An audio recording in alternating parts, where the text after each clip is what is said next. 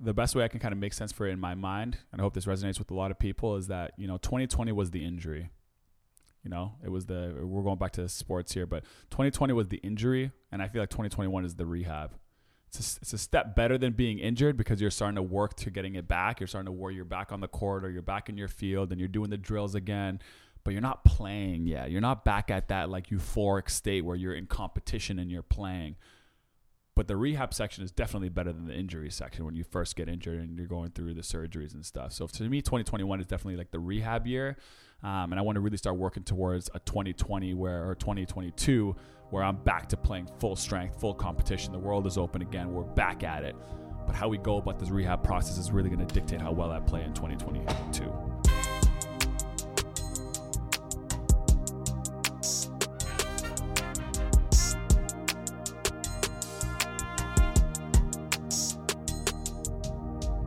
What's up, everyone? Hello, and welcome to a bonus episode of the Modern Masculinity Podcast, a space we designed to help redefine what it means to be a powerful man in the modern era. I'm your co host, CK. And I'm your co-host Anwar Ahmed, aka A Squared. And today, our bonus episode is going to be talking all about the new year, talking about reflecting from 2020 on and what we're taking into the new year. But before we get into that, you know what time it is. Mood check. Hey, yo, Coach Kyle. What's going on, man? Listen, I got to be honest with you. I, I, you know, I felt like I was at a higher level than you. We did not Sinatra that. I don't know what's going on on that end. I was coming in with the low vibrato. Oh, I wanted to carry the bottom up. You got can take it. to the Mariah Carey. There's, there's, there's, there's spaces. You Okay. Know? We can't both be fighting for the if Mariah I'm Mariah Carey, who are you? I'm, I'm going for like a low bass, like a more of a deeper sound. Who has a deep, deep voice? Hmm. I'll get back to you on that. Okay, one. all right. You think Get about back to that? you on that I'm good with Mariah Carey. I'm gonna take that. Yeah, that. you go up. Yeah, yeah, yeah, yeah, yeah. I'm, yeah. I'm more of like that. Uh, check. yeah, yeah. We talked about this with that late night radio show. Yeah, kind oh, of thing. I'm definitely way more of a late night. My late night voices. Uh, I'm good, man. I'm good. I'm good. It's been a powerful week. It is January, so a lot is happening this month. You can definitely feel the pressure of the new year coming in hot these days, and there's a lot going on, but I feel really good about it. I feel like it's good pressure, even though it's a little tiring sometimes. I feel like it's good, it's motivational, it's moving me in directions, which is powerful, and uh, it's making me feel ready to go every day, you know? Definitely. I feel physically tired sometimes, a little mentally tired, but that happens. But I just feel like through those moments, even in those moments, I still feel ready to go. and and and it's the winter stuff too, right? Like the winter really hits um, in January. I feel for me, like the December, you're so high on like the season and the you know the holidays. January is kind of when you feel it all. I feel like you're motivated because you're going to tackle a new year, but it's also peak winter. The days are short. Um, all the the New Year fun is gone. The holidays are fun, and it just kind of looks like we have a little bit of um, some adversity to fight through really early. And so I feel like all of that kind of can also weigh on you and add a little extra pressure. But um, pressure is good if you look at it in the right way. Mm-hmm. And I think we could use a little bit more sun, you know? Definitely. This. January, I feel like it could be a little bit brighter for us, but you win some, you lose some. When it comes out, are you ever grateful? It- and in Toronto, I mean, thank you, Mother Nature. You've given us some good days. Very true. We've been see- we've been seeing some nice sunsets. We've been seeing some nice sunrises. So can't fully complain. I think we've had a very mild winter. I think there's probably people in my hometown Winnipeg being like quiet. Mm. I don't want to hear from you, but um, but no, we've had some. We've had a great winter. I think it's just just the overall time of year. It doesn't necessarily have to be how cold it actually is outside. I think we just associate the winter with you know a little bit of a gloom and doom type of True.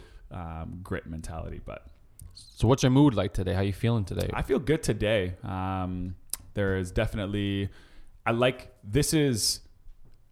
I dedicate, I de- I predicate a lot of who I am on what we're talking about today. So I'm excited about this podcast. Like reflection and self correcting and moving forward is like my bread and butter in life. I feel like goal setting and you know being able to reflect on my life and being able to be analytical about what I've done and what I want to do moving forward is I feel like I put a lot of um, uh, what's the word I'm looking for? A lot of like my spirit is in that and a lot of my successes come from that so i'm really passionate about that space and so i'm really excited about talking about it and uh, this is definitely a topic that i love Beautiful. Love that. All right, guys. So we're going to dive hot right into this episode. Like we mentioned, we're going to be talking about reflecting on 2020, how we reflected, if we reflected, our goals for this year in 2021, and some things that we learned from that heck of a year in 2020. So, naturally, I think everybody has their biggest challenges and struggles from 2020. It was a powerful year, it was exhausting, it was hectic, and everybody has their own kind of story. Even though there was one revolving challenge, naturally being COVID and lockdowns and quarantine and things like that. What was your biggest struggle? What was the thing that you struggled with the most or the challenge that you were faced with the most in that year? Let's do this. 2020. You were not nice. you were not nice, and you taught us a lot of lessons in a very abrupt way. Um, I think that that was kind of the biggest thing was that it's not that the lessons that we learned weren't valuable because I think you might not see it right now. You might see it in a little bit. Um, you might see it in a couple years. But the lessons that we've learned from 2020 are gonna be they're long lasting. I know that they've gonna they're gonna leave an imprint on people's life. Um, but it was like you know when you have to learn a lesson through someone that you're like, oh, could you have said it nicer, or like, could you have like done it like a little bit more discreet, or helped me through it? I felt like 2020 was like not very compassionate with how it was teaching you the lesson. It was like it's that maybe that parent that like you know you don't want to get in trouble by, or that teacher, or the person that you don't want to hear it from. I felt like 2020 was that kind of lesson teacher. You know, it was like, listen, I don't care about how you feel about what's going on. You're gonna listen, um, and you're gonna figure it out. And that's kind of how it felt at first too. Was there was a lot of control that got taken away really early, like really fast. You know, my biggest challenge definitely was like I'm a. Uh, I, I've learned my introverted side. I'm naturally an extrovert, so I get a lot of my energy from people. Um, and so closing off to the world was tough for me. Um, I had to tap into different energy sources that I never had to really do before. Because for me, it was if you go through a couple um, rough days, it's easy. Go have a dinner with someone that you like, get the conversations going again, feel somebody else's energy, whether you give the energy to that person or they give you energy. But that is where I collect a lot of my vibration from. And so that channel was closed for like and like we're wearing masks and stuff. Like you can't even get a simple like, smile off of somebody. You can't even get those little interactions. Um, and it's that was really tough. The other thing was um, I was faced with like, what are my vices? You know, when everything kind of locked down, I had to focus on like, okay, well, what am I going to do to recharge now? I can't talk to people. I can't go to the gym. That was my other vice that I used to kind of keep myself balanced. Um, I can't go play basketball. That was another one of my vices where there's only so many places I can go to like escape from my problems and escape from the thinking, and they were all gone. And so I had to really get to the like go back to the drawing board and think like, how am I gonna not let myself go down that path and find other ways to find energy and get excited. So my roommate would would attest. I think I FaceTime somebody every day for like and every hour for the like the first bit was I don't think I took my turned my phone off. Everyone there's probably people out there I house partied a lot in the beginning. I think a lot of us were kind of on that wave. So house partying, a lot of FaceTiming. And so I was trying to um like rec- like try to find different ways to be social. But those are I would say the two biggest things was I was faced with like, okay, all your vices are gone. What are you gonna do? Um, and my main energy source was gone. So I felt like I was running on very low battery and I didn't know how to charge it. Um, so 2020 made me really have to think about like, okay. And that's when I found like, oh damn, a 10 minute walk is pretty peaceful. Hey, Yeah.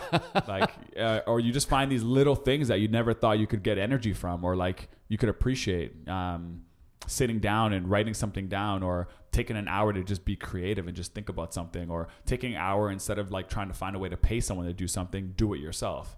Um, t- tackling goals that i blame time for you know? I always said i wanted to be i wanted to be able to cook a couple dishes that i'm proud of that when guests come over i can like whip it up and they can, they can remember that dish but I always made excuses that like I didn't have the time to do that or I didn't have the time to learn how to do this. And the perfect combination between TikTok making every lesson so easy and time together makes a lot of different habits that you can learn. And so I was just finding different places to get energy from. And it's like, okay, well, there's so many different versions of basketball will always be my first love and the thing that I think will always be the thing that lets me disconnect. I don't think about stuff when I play basketball, and there's nothing that gives me that. I think people maybe have get that in instruments and other. I get it from there, but I can find other things that are close. Maybe I don't completely disappear, but um, it takes my brain off of the work and the life for a bit.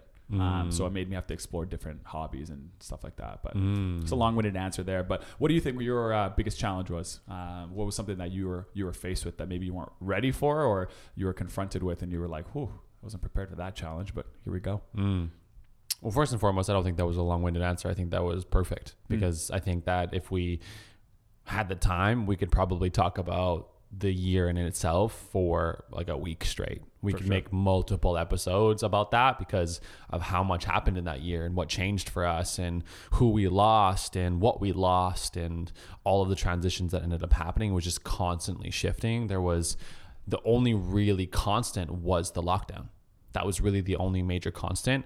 And so it was just a lot to take in. For me, I walked into the year heartbroken uh, with an unexpected ending to my relationship. So in January, February, and March, before Canada officially kind of went into their lockdowns and quarantines, I had already felt more lonely than I could have. And so, in a way, I actually felt like I was almost prepared for a lockdown because I'd already been feeling that way. And so, my biggest challenge was trying to decipher what do I do now that I don't have work as my distraction? Because I had to face that for three months and I used work and I spent a lot of time there. And luckily, I was very focused in those three months to better myself and to become a better human, become a better man. Started this journey right now that we're on today.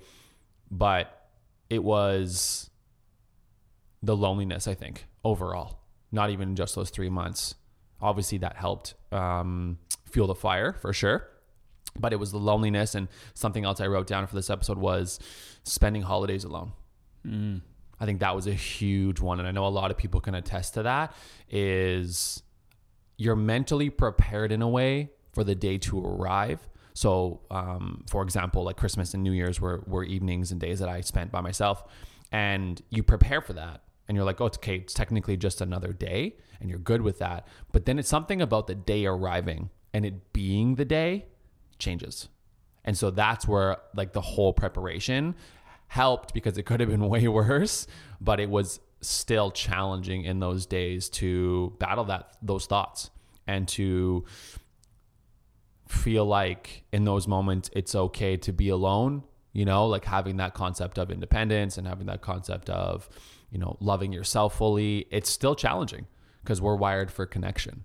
And so that's one of the reasons why you mentioned you were on FaceTime all the time and house party all the time is because we still crave that that attention and we crave that connection and we crave that involvement in people's lives and theirs and ours and so those I think were two of the biggest challenges, but essentially they were kind of one and the same. Mhm. And yeah, it was a long year for sure. Long year for sure in that context. You know what? Like when you were talking there, something kind of flashed, you know, before my eyes too. Is the when you're in those moments of like it's Christmas Day and it's different, um, and you're mentally prepared for it, but you, when you're in the day, it's just different. It's so different, and it catches you off guard. But the crazy part about it is it's the next day, right? Because when I when you ask another person, "Oh, how was your Christmas?" Mm. the answers they gave you is not far fetched, but that's how I know 2020 affected people because the answers you get are what's really beautiful about it. Someone will be like, "Oh, you know, it was I had a great conversation with my mother. I was able to do this and that." And what like you do gratitude. I know you write you write gratitude journals, I right? do, So yes. In the beginning of those gratitude journals, it's very, very like I'm happy. I'm happy for the roof over my head. I'm happy. Yes. It's very simple, right? I feel like 2020's forced us to get past those first three lines that we write down that we're so used to writing down, Mm-hmm. and now you're so able to accept like a great conversation, yeah. and you see it because now you're being asked, "How was your Christmas?" And Christmas was nothing, but you have to find an answer. So your brain has to now work and think of something that's maybe like simple or something that you felt good about, and you're like, "Oh, my mom sent me a card." Right. And you're like, it was the best thing I've ever received. That's kind of how you started to think about it. Yeah. You know what I mean? and that's I think the beauty of it is like it's forced us to really get simple about the things that we're grateful for because would we have ever appreciated that conversation? when would we have appreciated that conversation? When it's too late. Mm-hmm. You know, something that came up for me too there was that, you know, I didn't I didn't bring it up, but I think it's it's it's a huge part of the lesson that I learned was I hadn't ever had to face death that in my face before. 2020, I felt I actually understood the concept of death because my idol passed away, Mm-hmm. followed by the Black Panther, followed by George George Floyd and a bunch of other, you know, black men in in America, which was in our faces, like Mhm. just and black women, absolutely. and black women. Um, and then additionally to that, all the people that were dying from COVID. It was just, I felt like we were taking life for granted almost. You know, it's we're in this lockdown, and I was so consumed by death and close death. Like I felt like when Kobe Bryant died, it hit me like hard. You know, like I felt like that was a family member of mine that died. So Mm-hmm. for me, it really not only made me look at life for the simple things and the beauty of it, but it made me start to live it a lot more full. Because on one side it was all stripped down and it was became super basic, and then on the other side it was it was shown to me on how easily it can be taken away.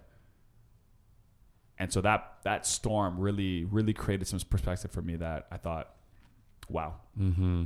I got to start I got to start really living this this life to its fullest and like that's a beautiful apple. you know what I mean? Like, yeah, like, seriously. that's a nice apple or that's a the it's, the sun is shining this morning or um hmm And I like the concept of like the stripping away. It was like it stripped away everything, and then it almost presented you with continuous different ways of looking at things.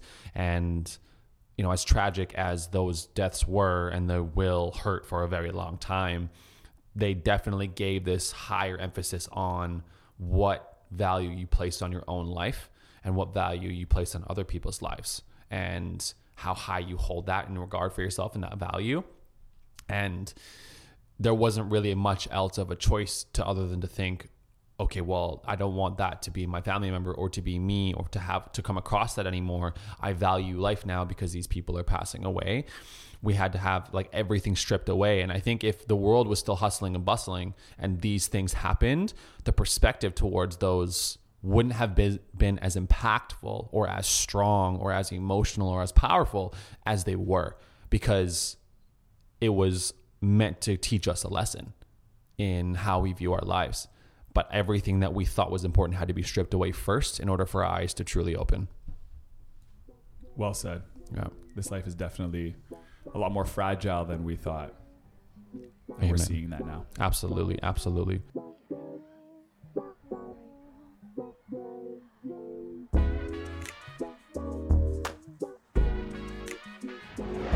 So, with the year, then obviously we have a lot to talk about, and we could continue to talk about what happened in that year for the longest of times. But what is kind of like your perspective on the year?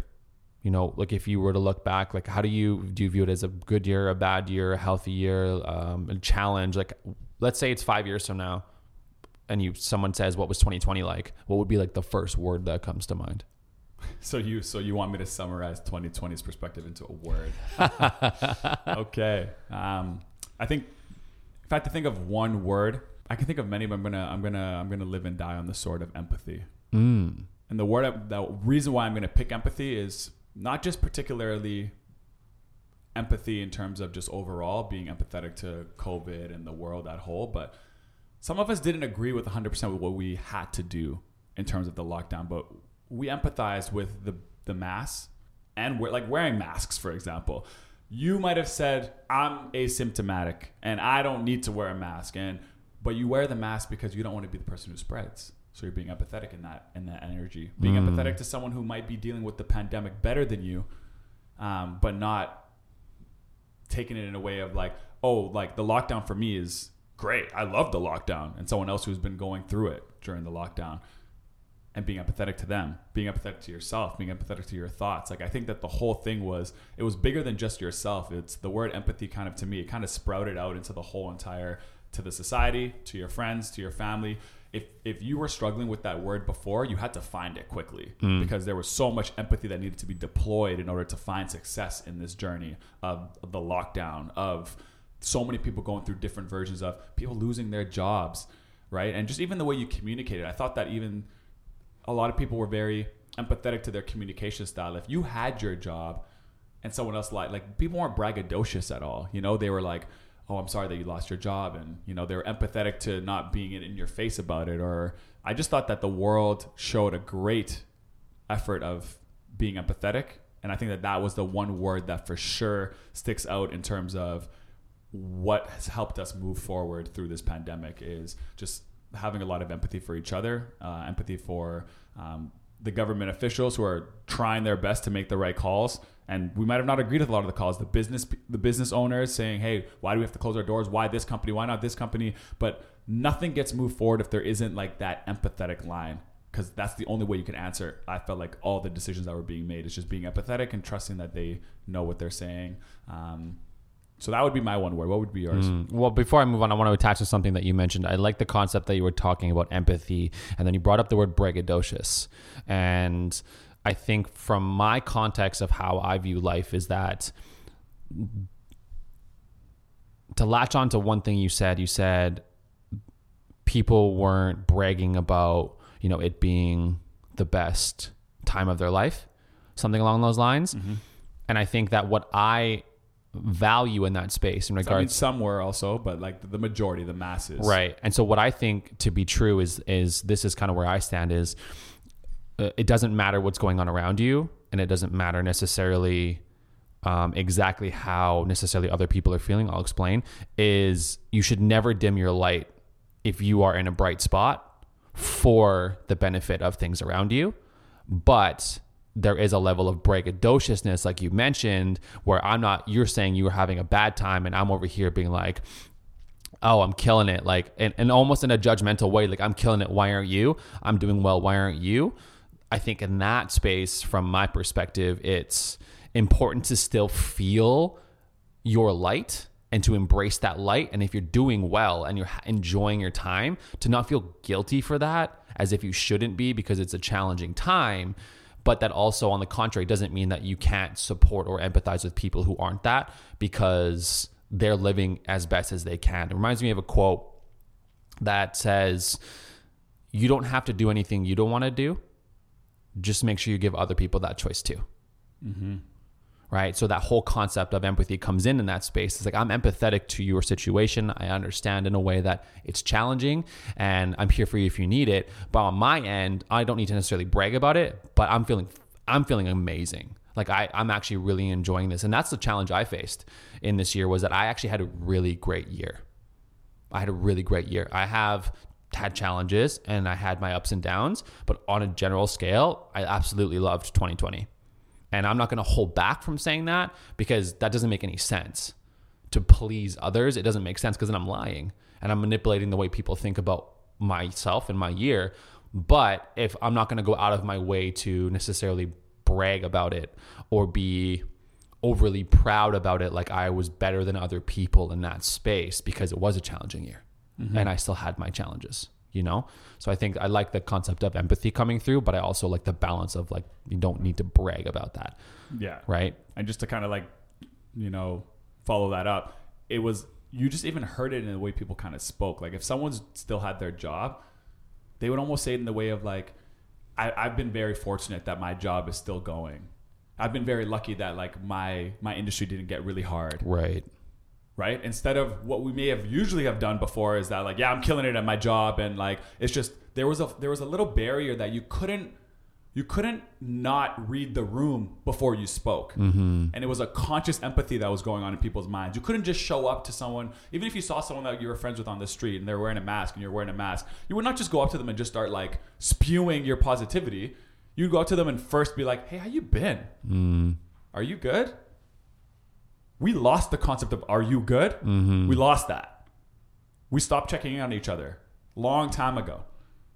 And the pandemic just forced us all to, regardless of whether you could have been having the best day ever. If you ran into anybody, you had to think for one second, I got to ask this person how they're doing first. right how the hell are they And that power of empathy that just got injected back into society to me is like, if I had to pick one word, that was the word that we needed. That was the word that we were missing. And it's here now. mm-hmm. People don't just rub their stuff in front of you before asking how you're doing, or and even when they get how you're doing, they're conscious of how they display their goodness. right They're very much like, "Oh, I'm so sorry that that happened to you." Like, and then if they wanted to talk about themselves, they'd be like, you know what? I've been really fortunate. I've been really lucky that I still kept my job and um, I, I kind of pivoted and I was doing this. And we've been really fortunate that, you know, my parents live in the same city. So we like got rid of the condo and we went here. And everything is, we were really fortunate and we are really lucky and we are really, you know, which is to me like the beginning of like tr- starting to thank the universe for some of the stuff that you have versus thinking that you created all of this. Like as if mm-hmm. like everything happening to you was man made and you did this. Like a lot of the universe is working for you too. Absolutely. And I think a lot of people who weren't subscribing to that earlier have now finally clued in that, oh, other things are going on. Here. Absolutely. Um, and so to answer your question, then my if I were to look back and say a word that comes up um, without overthinking it, I think the biggest word that comes up is love. Nice. I had words going into that year that what I was focusing on already was commitment and integrity. And I lived through those words through the year, but something that I learned over the course of the year was I've always highly valued love. I love love. And then what I found in that year was that in direct relation to the empathy space is it really forced us to start loving more and not in a relationship context because that was obviously something that was very challenging for a lot of people in that year. It was just in general. You started to have to love your neighbors and love the people you walk by and a lot comes with the concept of love and how to treat people right? Because when you love them you don't treat them a lot with disrespect or disregard necessarily.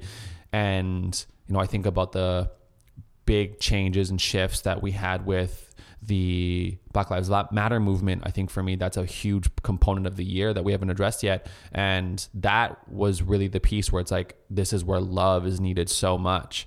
And so to bring the year into a close, I think that love is really what I took from that year is to just start loving everything and everyone and the value behind that and what that could bring to our world and to our own personal lives. If I were to love you more and love, you know, Chris sitting over here more and love my coffee more and love nature more and love my job more, it kind of comes across a little bit like gratitude. But if I say I love it, then how do I treat it?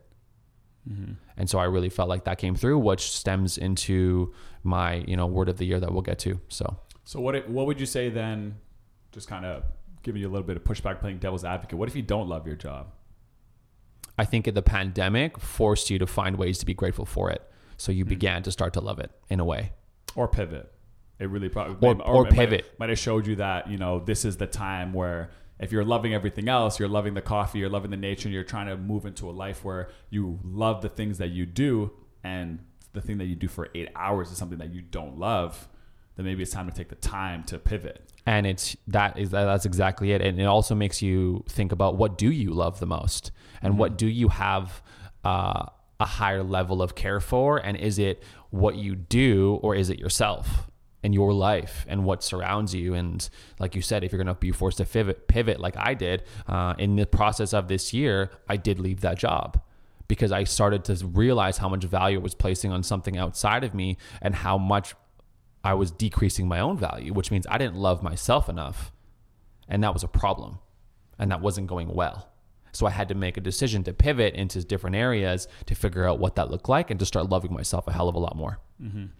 It's not to you know stress anybody out who is in a job that you know maybe they don't love right now. And pivoting isn't an easy thing. I think it's a journey. Um, it's but the first step is identifying that maybe you don't um, enjoy fully what you do and so now you can kind of start putting the building blocks in play of, okay, what do I need to get to in terms of security in order to kind of make that move to the next thing and uh, to start consciously thinking about it? Um, because the time that we have right now is the biggest asset. Uh, I think that we've learned that money, skills, all those things, the thing that's more precious than all those things is time. Um, and that's been given back to us for a majority of us. So um, utilizing that time to, to, to figure things out. Mm-hmm. Um, another thing that kind of secretly kind of came up for me, I wasn't expecting uh, perspective I wasn't pers- expecting to to find during this pandemic was I had a really amazing conversation with my mom, and we were just talking about life. And I'm a first generation um, Canadian, so I have immigrant parents, and with the whole Black Lives Matter thing and all of that stuff, uh, I think that we are all learning about history.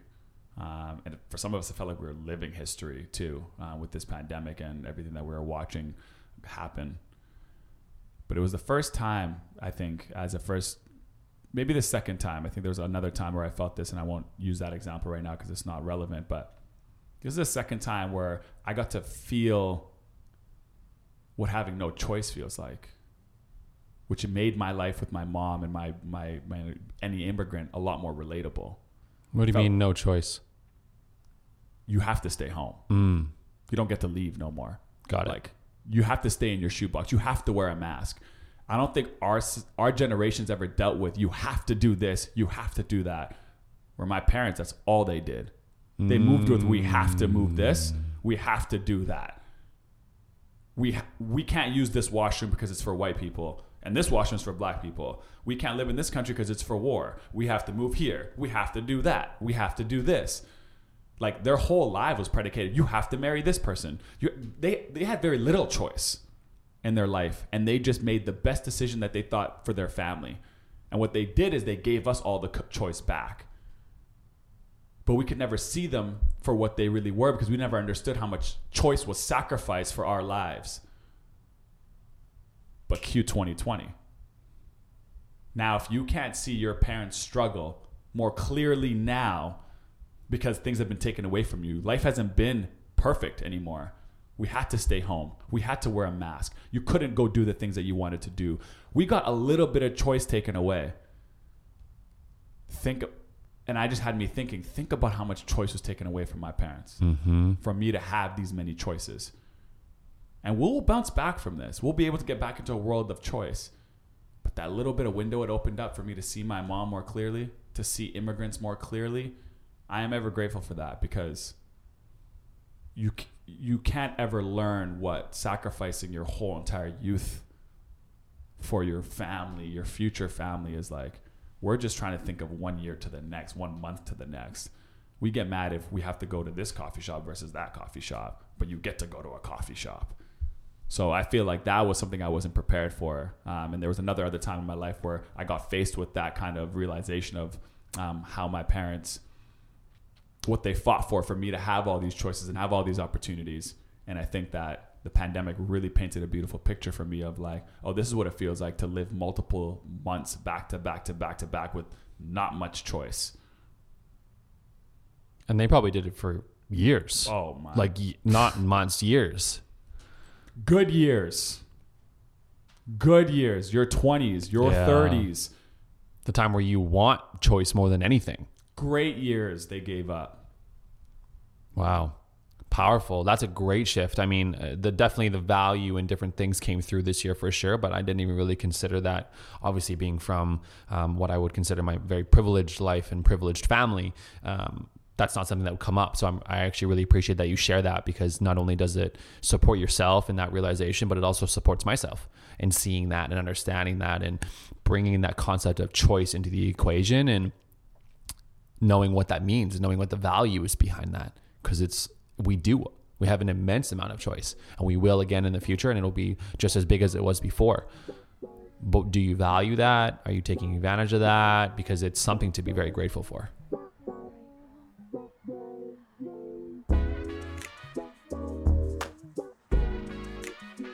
So, with that all being said, to kind of look back at the year, did you take time to reflect on the year? And what I mean by that is, did you really intentionally take that time? Was it something that processed over time? Obviously, we know that New Year's resolutions are huge. We know that even though it's still a pandemic, we're still trying to set them, set intentions and goals for 2021. Did you reflect on 2020 at any point? And how did you really? You know what? I actually I didn't reflect on 2020.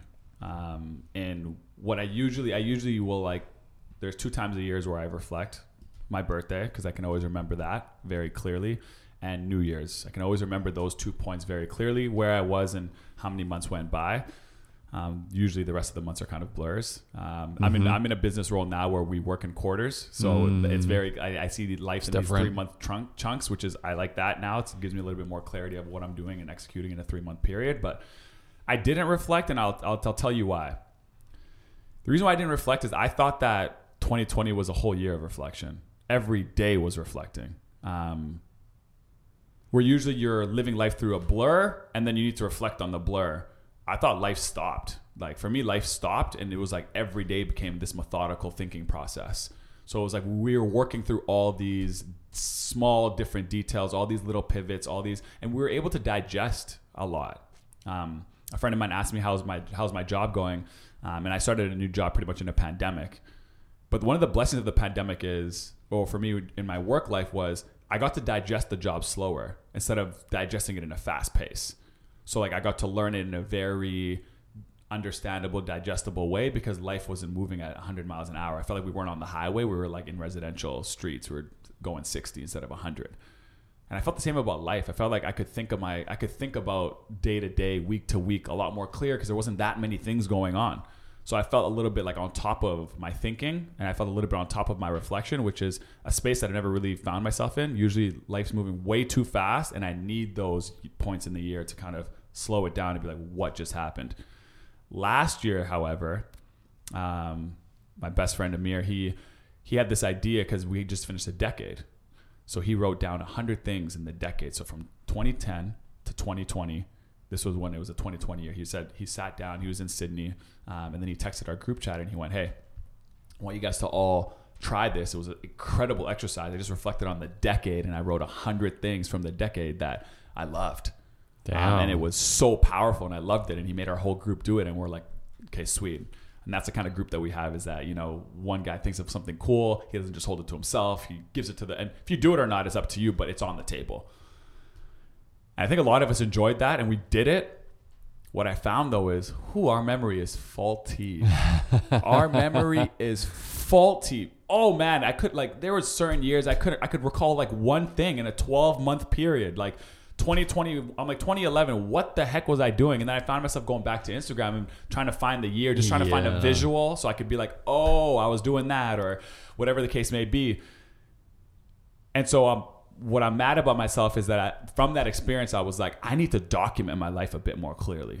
And that's when I started seeking out, like, okay, I'm going to get into journaling. I'm going to get into, but it was the beginning of the habits. And I was starting, I'm making a lot of excuses right now on the mic, but I was making a lot of Self awareness. yeah, these are these are these are the kind of things that we tell ourselves, right? And then you get to a point where you you need it, and you're like, ah, that's why I wanted to journal. Um, I, I was disappointed because I wanted to write it all down for 2020, so that like when I do my next decade, I'm not so like lost about it. But I didn't end up getting to do that. Um, but definitely something that I think would have that I usually do, and I want to continue to do is continue to take photographs. Photographs are really good for me. Photographs really help. So I love taking a lot of pictures. So going through my camera roll really gives me perspective on where I'm at and what I'm doing. Yep. Um, but the day to day stuff gets lost easily. Like that decade write script was one of the hardest things I've ever done, and I was super frustrated doing it because in that decade I traveled for three years. I, went to- I saw a bunch of different countries. I lived in Aus- I lived in I lived in Australia. So I went many through memories. university. I I played college basketball. Uh, I got a degree. Like I did so many things, and it's like it's like looking at a puzzle that's just like all over the place, and I have no idea how to put it together. That's like, that's so interesting. So what I'm hearing then, which I think there's a contrast, and uh, you know maybe slightly hypocritical, is you're so worried about the memory and the focus, but then you haven't chosen to reflect on 2020. So what what what mindset's there then? well, the reason why I haven't reflected is because I felt like 2020 wasn't moving that fast. I could look at 2020 and I can tell you what March felt like. I could tell you what April feels like. I could tell you what May feels like. It was so slow. There was like 10 things going on. Like it wasn't hard, but during that decade I did so much that I wasn't ever in the seat. I was like moving. Hmm. One thing to the next. Like you're playing college ball, then you're doing this, and now you're traveling and you're getting a degree and you're meeting that person, you're meeting that hmm. person. It was moving so fast. I could tell you I could maybe walk you through March 13th, we got locked down. March 14th, I was upset and sat in my room and watched movies all day. March 15th, like, you know what I mean? Like, there wasn't much going on. So I felt like the reflection period was easy. I could just think about every single day. Like, it was like, oh, So what about in 2030 then? What about that decade? Do you feel like you're going to have that same memory? I think, well, 2020 is ingrained in my brain. I don't think I'm ever going to forget it. Fair. It was so, like, I don't think, But you're the one who just said your our memories are faulty. You still want to write it down. So down. I'm challenging you on your own words. That's all. I'm just saying you still want to write it down. I just think that not much happened in 2020. Got it. So like when I go back, so in 2030 when I rewrite my decade, 2020 is going to be easy for me to memorize and write because there's not much mm. that went down. I started a podcast. I had a I had I had a career that I was at the beginning at. I spent six weeks in Winnipeg with my with my boys and had a good time, and I was locked in my room for four months. That's the whole year. Hmm. But what you miss is the lessons that you that you learn, Mm-hmm. or the little things that, and those are the things that your brain sometimes doesn't understand that you learned from that lesson from that time. Or Right. those are the things that I would say, hey Anwar, don't just trust your memory that you're going to remember that you learned that lesson in that year. But I can see that you're clear. But those little moments, that's where journaling those gratitude lines and Mm-hmm. one emotion after another, and writing it and reading it, and now you're going to test to and kind of talk about your debrief, Mm. hopefully those are the things I want to continue to do because I want to be more conscious of uh, my next decade. Got I it. think it's uh, it's going to be a big one for me. It's it's my 30s, and I feel like it's kind of all of my experience and stuff coming together into a decade Mm-hmm. of um, hopefully purpose and intention. So Hmm. Do you feel like it's too late now that it's January, I don't know, 9th or 10th or whatever date it is to do that reflection? Do you to learn those lessons or do you feel like you're very conscious of them? Have you had a, a time to track it? Because you just mentioned you want to remember those tiny little lessons that we don't want to forget. Do you find that it would be worth your time to still do that maybe today or tomorrow, hypothetically speaking, or are we kind of past that? No, I think there's no ever time that you, is is past that. I think you, anytime you can sit down and reflect and write some things down about yourself is great. Um, and so there's there's think- no harm in that. Yeah, I only asked just like just to push you and to prompt you a little bit to be like, is this something that you value? Because I don't want you to forget your 2020 lessons either. But then I also recognize a lot of people. It's you know getting into the end of January here, and they haven't reflected on 2020 because they do believe it was a waste of the year. But I like what you said about those tiny lessons. But then they're like, well, it's the end of January. It's too late now. Like it's it's gone. It's almost February. Like why would I do that now? It doesn't make sense. And so I just wanted to kind of get that perspective because I believe, like you, I believe what you believe. It's it. There's no wrong time to reflect. No, definitely not. And and and be honest with yourself too, right? Like there's a lot of people that are they've never reflected and they were like, "Hey, um I think that 2020 was slow and that I felt like I processed it correctly, but you've never processed life before, you know? Like for me, And not in that way either. yeah, Not exactly. whew.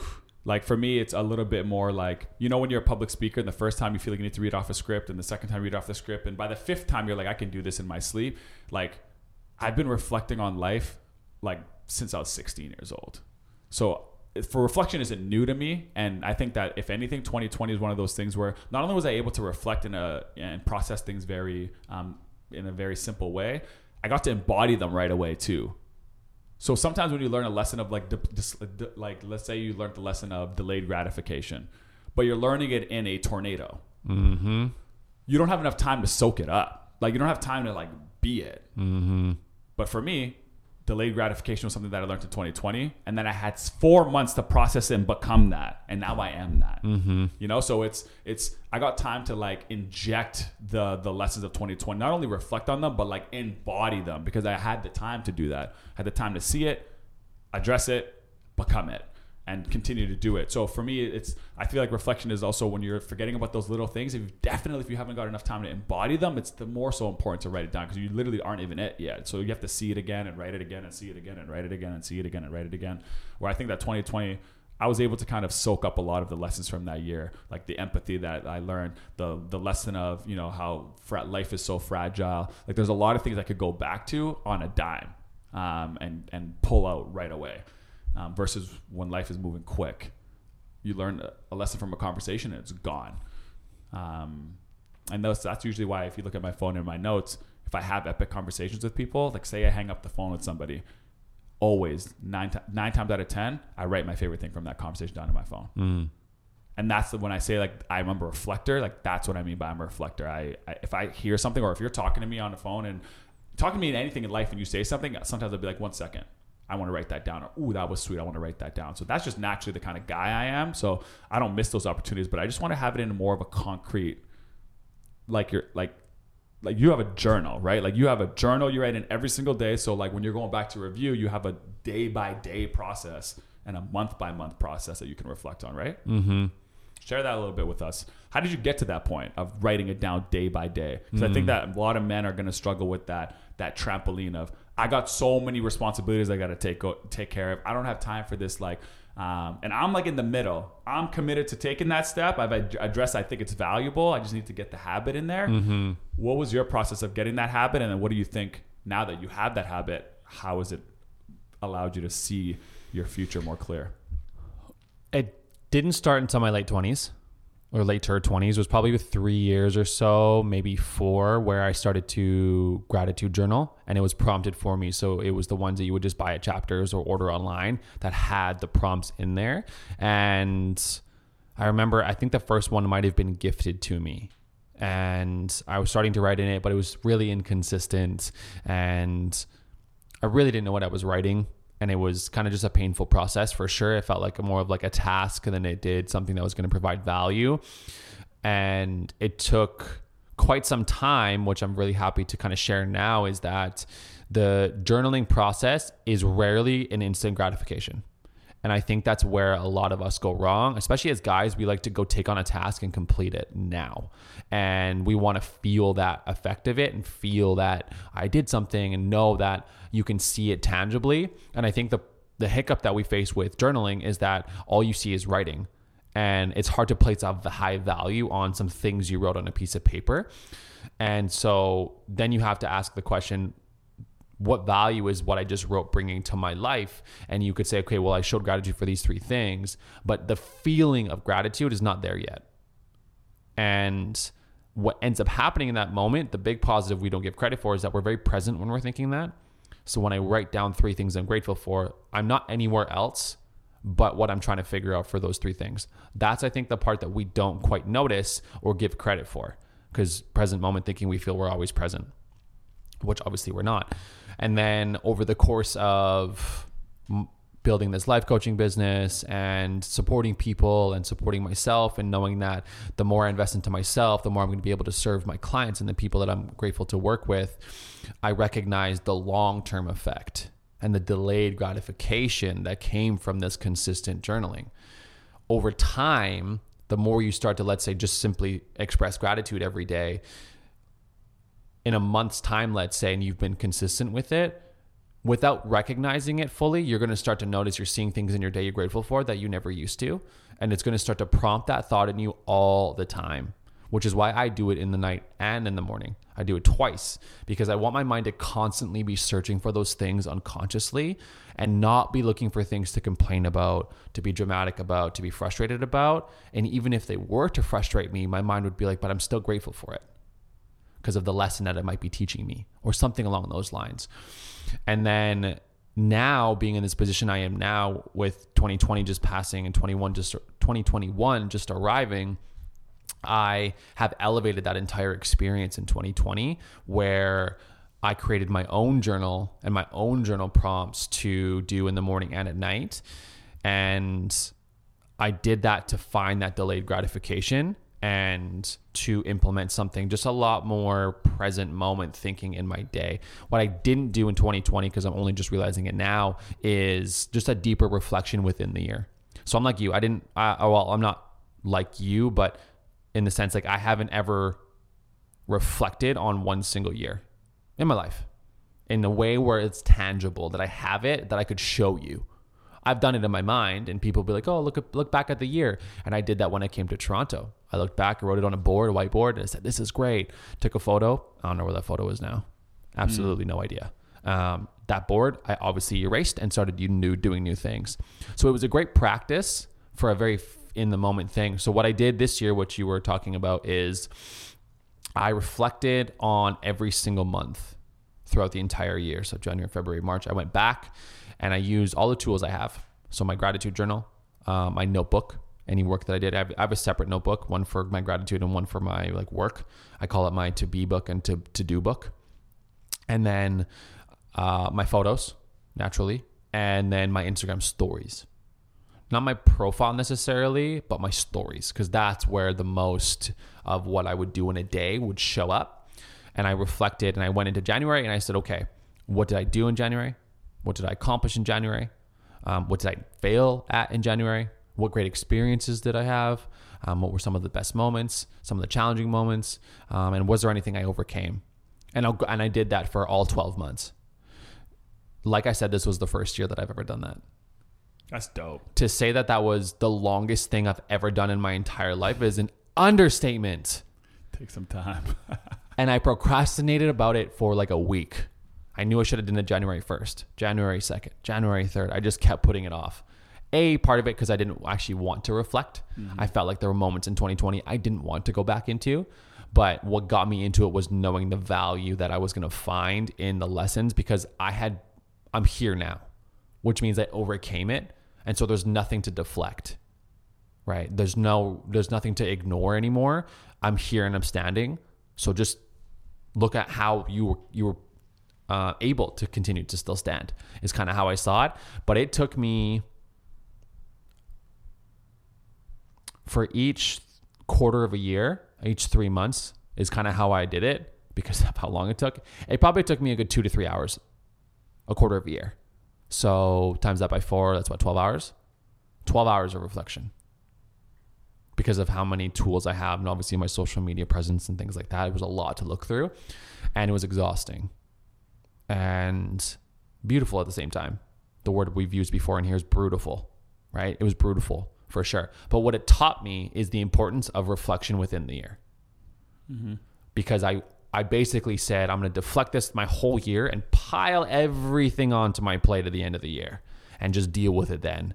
And that is one of the worst things I think I could have done, but I wasn't prepared to do this kind of reflection. So that's different. Um, and so now my plan in 2021 is to take that journaling concept at the end of the year, that reflection, and do that way more intentionally and way more often. So now I'm going to be doing Sunday night reflections, reflecting on the week, and end of month reflections. So on the first of every month, I'm going to reflect the previous month and go through what happened, go through the week, spend half an hour to an hour going through that. So it's very much in my face all the time. And to continue this long rant about my reflection, I'm adding in things now where I'm checking in with the people closest to me to ask them how I'm showing up, to ask them how well I'm doing, or if I could be doing better, to continue to elevate myself instead of just going through the motions of life. 2020 obviously taught us that it's very important to be present and it's very important to live in this moment. And I want to make sure that I am continuing to be the best person I can be, not just for myself, but for others. So if I can utilize those support for other people, I will do that. And so I do that every week. Um, for the people that I'm not super close with, but still talk to, I'm going to do at the end of the month and just reach out and say, hey, how do you think our relationship went this year? Or I mean, this month, sorry could it have been better? Is there anything you expected of me that I didn't uphold on? Just going through these questions to really amplify the concept of no longer being a human doing because we're not called human doings. Just really embrace the concept of human being and decipher who can I be? How can I be better? And how can I show up better? No, that's great. I think that's goals. To be honest, there's so many things that you said there that you know they're they're it's what I've thought about in terms of when I think about journals and this ability to be able to reflect and see a day clearly and it's written, or see a month clearly and it's written. Um, for me, one of the big things in this this next decade for me is I just want to be able to say you have a great 2021 and midway through 2022 it's not going so good the ability to like have something that you could go back to and refer to and remember what your habits were during that time. A lot of us think that once you know how to be happy, it's a benchmark for you. And once you know how to be, you're upset, it's another benchmark for you. But what happens is we forget about what we were doing during those mm-hmm. times when we were happy. What was going on around you when you were happy? What was going on around you when you were upset? Or you felt like there was nowhere to share your maybe it's your friend circle maybe it's your job maybe it's like being able to identify where the pivot is because sometimes we go through life and we're feeling a lot of things but we don't know where it's coming from at mm. all and so what i want you know this next decade to mean for me is i want to be able to mark the happy times mark and always have markers so that if something is going wrong or something i can always go back and just check it real quick Absolutely. what were my habits during this time when I was very happy? Oh, it was summer, so that probably had something to do with it. Yeah. And then now when I'm coming back to my day, I'm like, okay, cool. I'm still doing all those things. I'm working out. I'm still eating good. The biggest difference from that time to this time was, you know, it was summer then, and it's a little bit winter now, so I might be feeling a little bit of the of the of the the season blues. Um, I was in this relationship. I was talking to these people a lot during that time. Maybe I should pick up the phone and call that person um, and just mapping it out a little bit better. So we're not just playing this game of guessing all the time with our lives and trying to guess where we're feeling. And when someone comes up to you and goes, "You don't look good. What's going on?" and just having no answers for that, but you're clearly not right, you know? I think we struggle with that sometimes when we're clearly not right, but we have no idea where it's coming from. And it might show up in lashing out at different things that aren't the problem. Mm-hmm. And that's where I think that we can get a lot more control in. And I want to be able to have, and for all the sport people out there, all the sport guys out there, this is game tape. These journals are game tape. It's game footage of your performance. Yep. So the reason why athletes go back and watch their every move, every position, frame by frame, break it down and look at it to be better for the next game. This is game tape for us. Being able to reflect, write your journals down, being able to look at your photos, being able to document all that stuff and have it with you and being intentional about it. I'm, every athlete right now, if you took away game tape, whoo, the adjustments would be rough. So let's not view the journaling and stuff as a chore. Let's view it as game tape. You're just writing down what's going down so that you're able to go back and reference it so that you're, oh yeah, I was, you know, I was open on that slant or Mm-hmm. I could have seen that screen and roll a little bit better or I could have swung earlier on this pitch. These are the adjustments that we want to make to become a better player. And any any athlete, any like world renowned athlete that you ask, they are the biggest reflectors of life and they watch themselves intentionally. Mm-hmm. But they have cameras and a sport to watch it through. Let's create our own camera in our own sport. And I think that if journaling is not your thing right now, maybe what it is is um, you take photos and you know you write your stories or just find something to create a reference point for you. Um, because I think there is a lot of power in that, and I think there's a lot of power of being able to watch game tape on yourself and show up better the next season. And I like what you're saying, and to put it in like a into an extended context, it's they the the sports world watches game tape, but in order to do that, they don't play basketball or they don't they're not playing soccer, they're not playing hockey, they're not doing anything.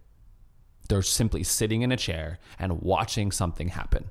They're very much in a being state. They're watching how they were and who they were in that moment and how they could be better. And that's your journaling. You're, you have to sit and you have to stop and you don't have to slow down in order to progress forward, in order to become better. Sure, you could play basketball every single day, all day, 24 7. Sure, you could play soccer 24 7 and do those things and still be great and still do something tangible and feel good about that. But if you don't slow down, and go back and watch yourself for a second and say, "Oh, I could have done that better," then where when are you learning? Where are you learning? Right? And that's where that like you said that journaling comes in. It's very much not always about the doing. The doing will probably slow you down.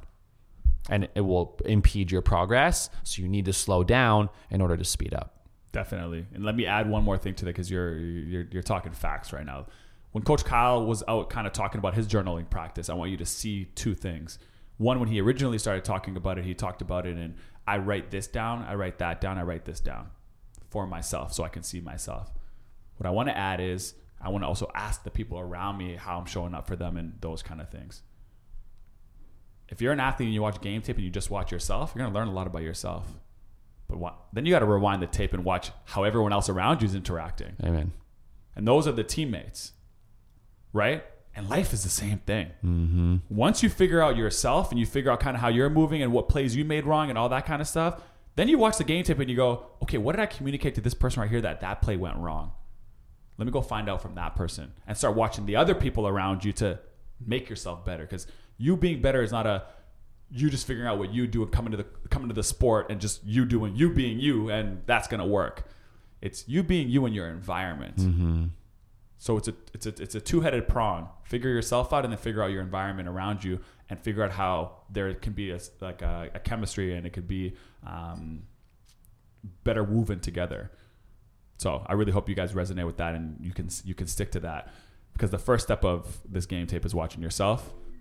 I think the most elevated version of that is now watching how you act within your team.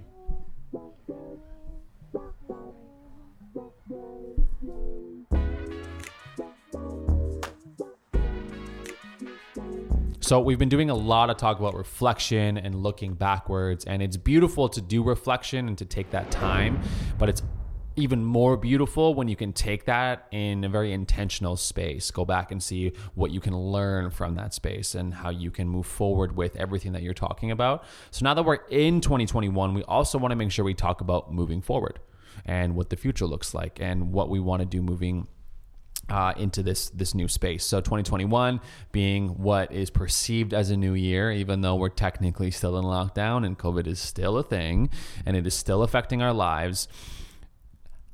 What goals do you have, or what what are your intentions for the year, and how do you hope this new year is going to go for you? And maybe do you have a word of the year? I think for me, the thing that you said about the 2020 is still kind of feeling like 2021 in terms of how it feels the best way I can kind of make sense for it in my mind, and I hope this resonates with a lot of people, is that you know 2020 was the injury. You know, it was the we're going back to sports here, but 2020 was the injury, and I feel like 2021 is the rehab. It's a, it's a step better than being injured because you're starting to work to getting it back. You're starting to work. You're back on the court, or you're back in your field, and you're doing the drills again. But you're not playing yet. You're not back at that like euphoric state where you're in competition and you're playing but the rehab section is definitely better than the injury section when you first get injured and you're going through the surgeries and stuff. So to me, 2021 is definitely like the rehab year, um, and I want to really start working towards a 2020 where or 2022 where I'm back to playing full strength, full competition. The world is open again. We're back at it. But how we go about this rehab process is really going to dictate how well I play in 2022. Um, so I really want to view it that way. And for me, it's if it's meant to be, uh, it's up to me. Is what I gravitate to. The world is going to do what it's got to do. So whatever is going to be destined for me, it's got to come from me. I can't ex- wait for the world to do it for me. I can't wait for somebody to make it happen. Um, all those opportunities are still out there and they're still available, but there's just a more accountability on my end on if it's meant to be, it's up to me. Mm. Um, and everyone wants to tell you, you know, to be yourself, but sometimes you need some time to figure out who you are first. How can I be myself if I don't know myself? And so 2020 really helped me understand that a little bit clearer than I, I may have thought before. 2021 to me, my rehab year is about if it's up to me. If it's meant to be, it's up to me. And hopefully 2022, we can get back to playing full strength and compete and be ready and can say that, hey, we used those two years to really build up the foundation and the strength to really, really dominate and do what I want to do with my life. So mm. that's kind of how I can conceptualize all of that. I like that. I like it's a good analogy. I appreciate that. Nice. And for me, on the flip side, uh, you know, I have a lot of spaces I want to enter in this year. And it's definitely, I feel there's a lot of more motivation.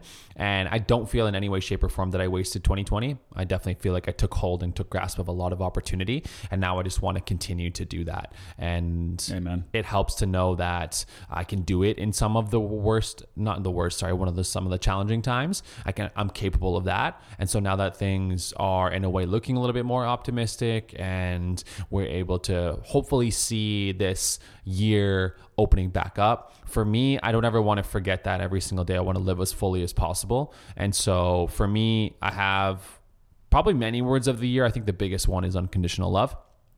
I want to be loving as unconditionally as possible and really putting that into practice. I think understanding the concept is one thing, but to actually think and feel that way is a whole other one. And I find myself reaching for a lot of the societal and social conditioning thoughts that come up first.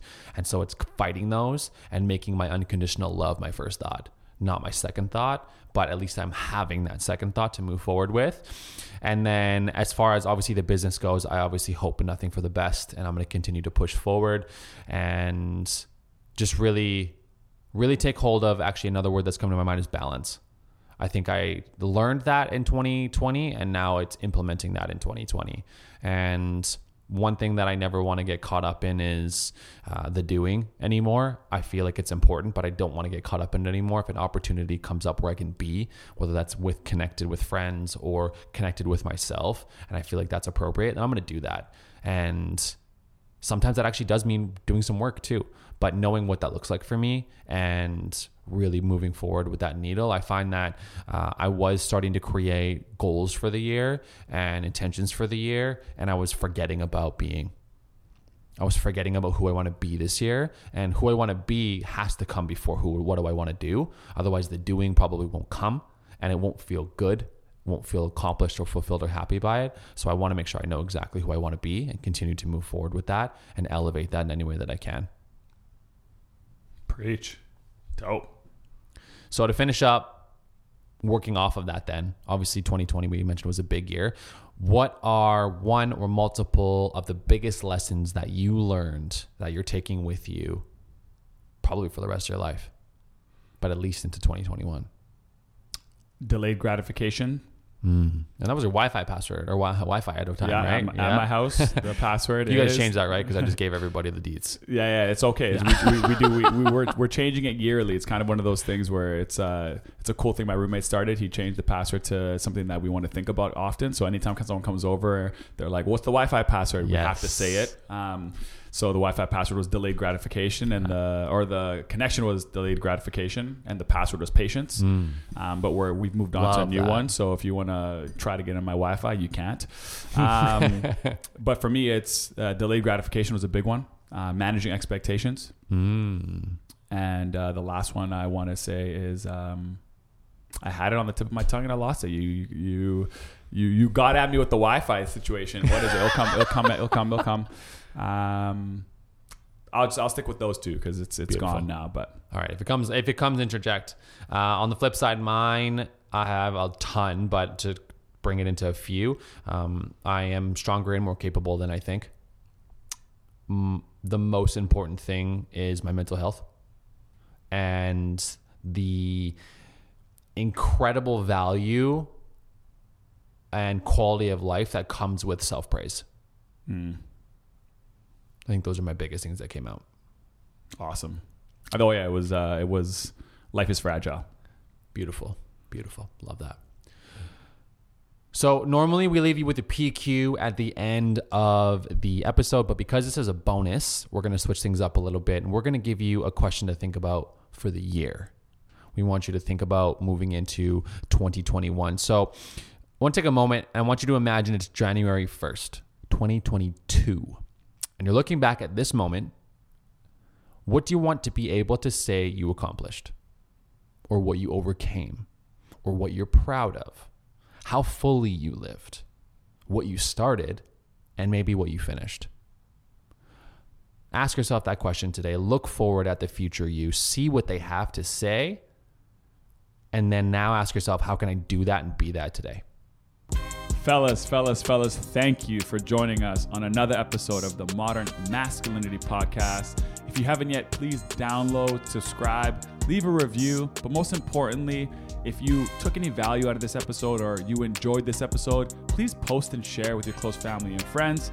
You can follow us at Our online IG account, which is at Modern Maskulinity. Make sure the C is a K. Remember, we're trying to represent the mask that men wear. So at Modern Maskulinity Podcast. You can also follow us on our private socials. Mine is at Coach Kyle Rushton. and mine is Anwar Ahmed 4. And uh, any kind of post share that you do helps us kind of build this community one listener at a time. So we appreciate um, all your efforts. And remember, we're here with you and we are standing tall beside you in this arena of misunderstood masculinity. Until next time, peace.